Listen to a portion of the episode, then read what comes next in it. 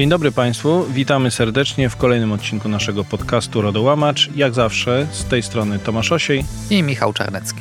Dzisiaj chcielibyśmy poruszyć temat udostępniania danych, zarówno przez administratorów, jak i przez podmioty przetwarzające i tego, jakie dylematy, wyzwania i ryzyka mogą się z tym wiązać. No to jest ciekawe, bo udostępnianie danych wiąże nam się z, od razu, kojarzy nam się z artykułem 15 i wydawałoby się, że wszystko jest wiadome, czyli jest artykuł, który nakazuje udostępnienie. Oczywiście jest tam dużo różnych problemów z tym związanych, ale tak jak przedtem dyskutowaliśmy a propos udostępnienia, to przyszło mi do głowy takie pytanie, czy można jakąś strukturę udostępnienia rozpisać, rozrysować, żebyśmy też od razu wytłumaczyli naszym słuchaczom, czy artykuł 15 jest wyłączną podstawą i dlaczego ewentualnie nie. Tak, znaczy możemy sobie troszeczkę usystematyzować te wnioski.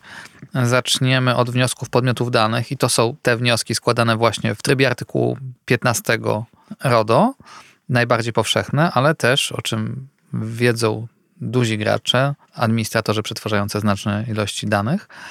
Mamy wnioski składane zarówno przez podmioty prywatne, jak i podmioty publiczne. I te z kolei wnioski też możemy pogrupować, uszeregować według pewnych podstaw prawnych, na które się powołują. To znaczy, mamy właśnie osoby podmioty prywatne i podmioty sektora publicznego. Ci pierwsi najczęściej wskazują jakiś artykuł, zwykle szósty albo dziewiąty z RODO, z odpowiednim ustępem i literką, wskazując, że potrzebują tych danych na przykład do dochodzenia roszczeń, do ustalenia pewnego stanu faktycznego lub prawnego. Mamy też podmioty publiczne. Tutaj znowu podmioty publiczne najczęściej wskazują jakieś przepisy prawa materialnego, procesowego, na podstawie którego funkcjonują i często albo wskazują przepis, który nakazuje przekazać im informacje niezbędne do prowadzonego postępowania, albo też, co bardziej dogodne dla administratorów, wskazują wyraźny zakres tych danych. Przy czym tutaj pojawia się pewien dylemat, dlatego że jeżeli administrator otrzymuje taki wniosek na podstawie przepisu, który umożliwia, nakazuje przekazanie niezbędnych informacji, no to pojawiły się tutaj dylematy, językiem młodzieżowym mówiąc rozkminki, czy rzeczywiście te informacje są niezbędne podmiotowi publicznemu do realizacji jego zadań? I już wiele lat temu Urząd Ochrony Danych Osobowych, wcześniej zwany Generalnym Inspektorem Ochrony Danych Osobowych, wskazał, że nie jest rolą i zadaniem administratora ocena przydatności, niezbędności tych informacji do realizacji ustawowych zadań przez podmioty publiczne. Myślę, że to jest bardzo dobra i pomocna opinia, która zdejmuje z o ile aktualna, zdejmuje z naszych barków ciężar oceny tego udostępnienia. Natomiast musimy też pamiętać, że w przypadku podmiotów prywatnych, jeżeli zwracają się one o dane osoby trzeciej i podstawą jest na przykład prawnie uzasadniony interes, no to oczywiście przychodzi nam na myśl tradycyjnie test uzasadnionego interesu. Ja bym tutaj w tym miejscu chciał nawiązać do tych barek, o których powiedziałeś, bo jeżeli dane udostępniamy barkami, jest ich tak dużo, że musimy je załadować i dalej spławić tymi barkami, to pytanie moje jest takie, to z czym możemy się spotkać, mianowicie co, jaka odpowiedzialność, jakie obowiązki, co leży po stronie administratora udostępniającego, bo tu mamy do czynienia z udostępnieniem, żeby było jasne dla wszystkich naszych słuchaczy, którzy są nam od początku wierni, to wiedzą, jaka jest różnica między udostępnieniem a powierzeniem.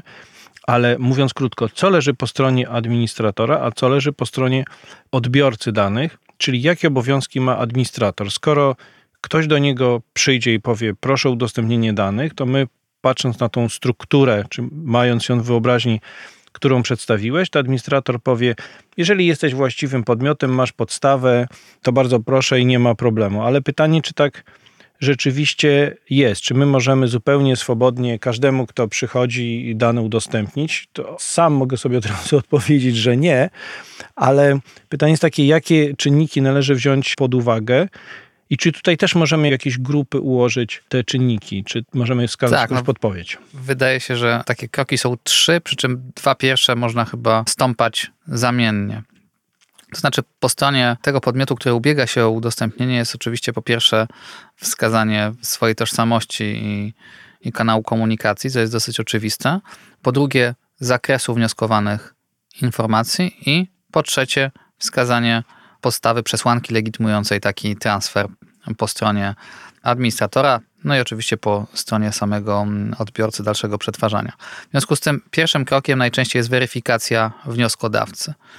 Dodajmy, że jest to szczególnie istotne, jeżeli mamy do czynienia z podmiotami publicznymi, gdzie czujność administratorów może spadać. Tutaj pamiętam, że kiedyś zdarzyła ci się taka sytuacja, że rzeczywiście była to nie komedia, ale tragedia omyłek. Tak, tak, taką sytuację mieliśmy. Zresztą my to chyba w praktyce mieliśmy chyba już wszystkie sytuacje, jakie mogłyby wystąpić, albo prawie wszystkie, bo przy weryfikacji podmiotu najważniejsze jest to, i w zasadzie to jest, to jest proste, to jest bardzo logiczne, żebyśmy my wiedzieli faktycznie z kim mamy do czynienia, bo temu podmiotowi albo tej osobie, bo to też jest ważne, że to może być odbiorcą, może być osoba fizyczna, udostępniamy dane, więc musimy wiedzieć komu, bo jeżeli nie wiemy komu, to znaczy, że mamy delikt, udostępniamy dane osobie e, nieupoważnionej albo nieznanej, tak? Czy nieupoważnionej, to zaraz do tego dojdziemy. Punkt dwa, podstawy prawnej. Ale zanim jeszcze do Twojego pytania wrócę, to jest kwestia chyba trzecia, którą nie wiem, czy do końca mocno wyartykułowaliśmy, dotycząca samego bezpieczeństwa transferu tych danych, czyli do nas należy zabezpieczenie tego pod kątem weryfikacji tej osoby, stwierdzenia postawy prawnej i zabezpieczenia transferu. Jak one się znajdą po drugiej stronie, już u odbiorcy, to nasz problem w zasadzie się kończy. Mówię tak, tak. w zasadzie, bo Tutaj... jeszcze jedna zasada pozostaje a propos zasad rozliczalności. No zgadza się, to znaczy to, trochę. Królowa zasad. Wyprzedziłeś dwa następne kroki, bo rzeczywiście następne dwa kroki to jest weryfikacja podstawy prawnej i weryfikacja transferu. Ja tutaj nawiązywałem do tej historii, którą kiedyś mieliśmy, że przyszedł do pewnej firmy funkcjonariusz policji i poprosił o przekazanie bazy danych. A. I firma tutaj, no był mundur, za mundurem panny sznurem i panny lub panowie, albo jedni i drudzy tę bazę danych niezwłocznie przekazali na miejscu, wydali. No, człowiek miał czapkę, miał wąsa, no, funkcjonariusz policji jak się patrzy, no i okazało się, że nie była to prawda. Stąd w tym momencie na przykład praktyką naszą, gdy otrzymujemy takie wnioski, jest telefon wzięty ze strony internetowej czy z BIP-u do takiej komendy z pytaniem, czy rzeczywiście taki wniosek został wydany, czy taka osoba jest upoważniona do odbioru i e, oczywiście odrębnymi kanałami przekazywany jest nośnik, odrębnym hasło. Stąd mamy weryfikację wnioskodawcy, weryfikację bezpieczeństwa tego transferu i podstawę prawną. Jeżeli chodzi o podstawę prawną, to jestem niezmiennie zaskoczony tym, że na przykład taka wzięta z sufitu agencja grochu i kapusty, która pozyskuje dane na podstawie ustawy o grochu i kapusty, to powołuje błędną postawę prawną, na przykład z ustawy o kisielu i cukinii. Budzi to moje zawsze bezbrzeżne zdumienie, jakim cudem te podmioty publiczne, organy, instytucje, wskazując postawę udostępnienia, są w mylnym błędzie swojego rozumowania, jak kiedyś powiedział klasyk. Zresztą chyba możemy tu podać też przykład z organów ścigania. Tak, bo ten przykład, który powiedziałeś wcześniej, a propos, rzeczywiście policjant tak zwany przebieraniec wziął bazę, wszyscy byli przekonani, że jest policjantem, więc to naprawdę się wydarzyło i się okazuje, że to nie jest teoria i myślę, że takich przypadków jest dużo więcej. Natomiast a propos tego, co mówi, że po co, ludzie działają na podstawie pewnych schematów, wpadają pewne schematy, jeżeli coś funkcjonuje, obowiązywało, to prawdopodobnie obowiązuje i z tego korzystają. I tutaj mamy wnioski, które są w oparciu o rozporządzenie z 2004 roku, rozporządzenie wykonawcze do ustawy o ochronie danych osobowych, uchylonej nową ustawą w ramach wejścia w życie RODO, rozpoczęcia obowiązywania. No, czasami to jest takie tłumaczenie, że to jest taki wzór, na podstawie którego działamy. Proszę bardzo, jeżeli z tego wzoru korzystamy i tam wpisujemy podstawę, zakres i wpisujemy kto, to bardzo proszę, ale powołanie w tym na przepisy, które są uchylone, już nie jest właściwe. I to dowodzi tego, że po pierwsze ludzie działają na pewnych schematach i do nas należy weryfikacja tego, czy to jest ten dobry schemat. Innymi słowy, jeżeli przychodzi ktoś do nas i jest bardzo szacownej instytucji, czy to jest policja, czy to jest Centralne Biuro Śledcze, bo też takich wniosków sporo wpływa do klientów, czy ktokolwiek inny, to nie tylko miejmy odwagę sprawdzić, ale mamy też obowiązek sprawdzić, bo czasami te instytucje y, działają na tak zwanym automacie i do, do nas należy sprawdzenie, czy ta podstawa jest odpowiednia. To nie ulega wątpliwości. I druga rzecz, to też Ciebie chciałem zapytać o to, czy rzeczywiście w praktyce wydaje mi się, że takim najsłabszym punktem, jak już sobie to uświadomimy, to jest to zabezpieczenie transferu, bo ty powiedziałeś o bardzo ciekawej metodzie i oczywistej, to znaczy przekazujemy nośnik, a odrębnym kanałem po wykonaniu telefonu przekazujemy hasło, co nas też zabezpiecza przed przebierańcami. Tak, tutaj rzeczywiście musimy wziąć pod uwagę te ryzyka wiążące się z transferem, bo te ryzyka transferowe nam się bezpośrednio przekładają na ryzyka prawne. To znaczy musimy pamiętać, że w przypadku bezprawnego przekazania danych to mamy nie tylko naruszenie podstaw prawnych udostępnienia, ale mamy dodatkowo podwójne naruszenie, bo nie dość, że mamy naruszenie przepisów, to jeszcze mamy naruszenie ochrony danych w rozumieniu artykułu 4 ustęp 12, e, punkt przepraszam, 12. W związku z tym musimy to zgłosić do urzędu i czekać na zasłużone gromy. W związku z tym to, co my postulujemy, zwłaszcza w większych organizacjach, to jest pewna automatyzacja tego procesu.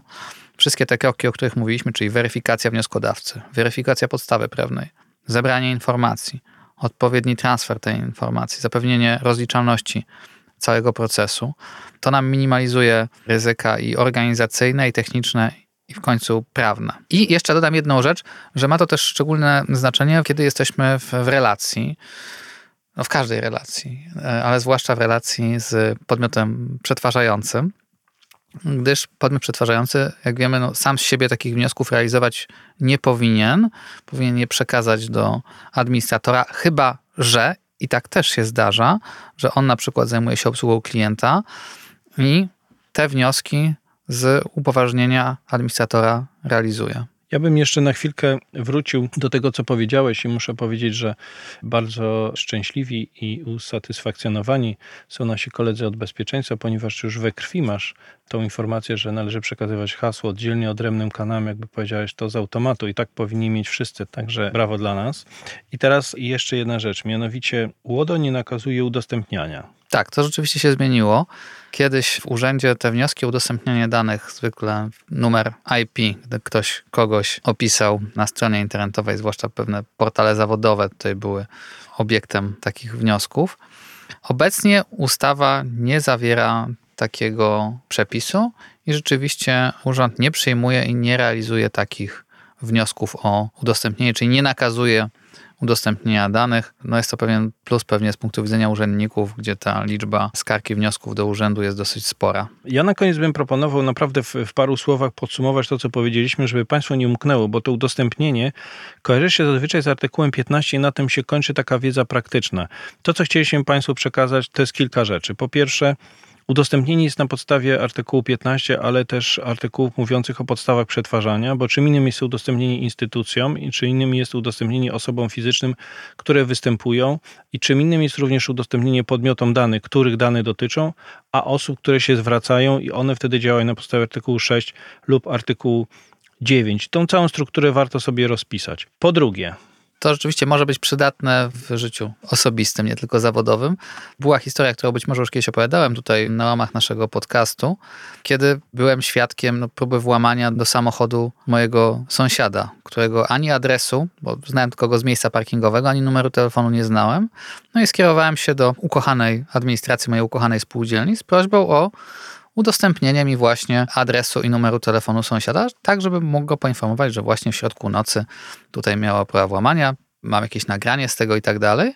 No to pani współdzielni powiedziała, że nie wie, czy może mi udostępnić takie dane. No tutaj uspokoiłem, powiedziałem, no wie pani, na szczęście ja wiem. To jest żywo, ochrona żywotnego interesu z artykułu 6 ustęp 1 RODO. Może mi pani spokojnie takie dane przekazać. Co więcej, jeżeli ma pani jakieś wątpliwości, to proszę zadzwonić wpierw do sąsiada i zapytać, czy jest zainteresowany próbą kradzieży jego samochodu. Oczywiście przez podmiot trzeci, nie przez niego samego, czy też przeze mnie, czy przez samą administrację spółdzielni. To jest ciekawy przykład na zastosowanie takie może nie tyle co nietypowe, ale wychodzimy poza artykuł 15. Druga kwestia, bardzo ważna, mianowicie pamiętajmy o tym, że mamy weryfikację wnioskodawcy, musimy wiedzieć kto to jest, mamy sprawdzenie podstawy prawnej i nie wstydźmy się pytać o to, bo jesteśmy zobowiązani i kwestia zabezpieczenia transferu, żebyśmy byli bezpieczni aż do momentu, kiedy to się skończy.